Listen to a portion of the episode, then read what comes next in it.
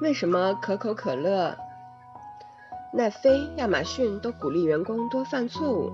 太多的领导者生活在最对错误、失误和失望的恐惧之中。但是如果你没有准备好失败，你就没有准备好去学习。亚马逊的创始人杰夫·贝索斯可以说是世界上最成功的企业家之一。他也表示，公司的成长和创新是建立在失败之上的。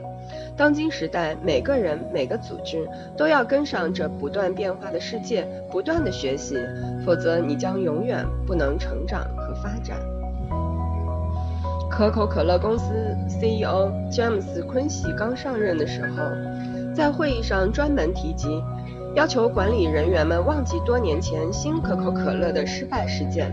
那次失败事件带来的恐惧一直萦绕在可口可乐人的心头。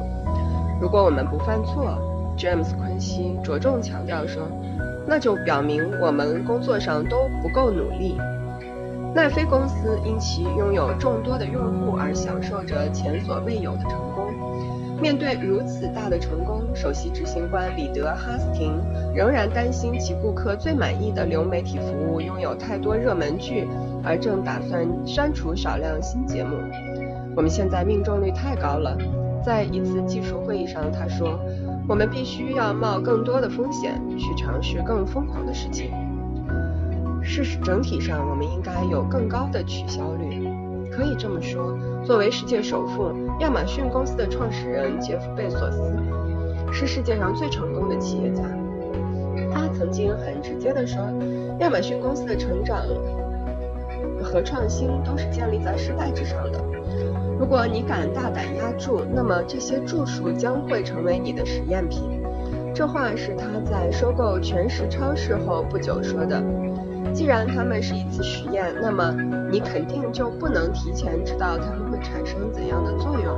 毕竟实验究其本身来讲，就是一件容易失败的事儿。但只要有几个巨大的成功，就能弥补你所经历的无数次的失败。这些成功的 CEO 们所传达的信息，对我们大多数人来说虽然不容易理解，但却很难付诸实践。我无法告诉你，我曾经遇到了多少商业领袖和拜访了多少个公司，他们都相信创新和创造带来的价值。然而，也有这样一些领导和组织，因为曾经的失误。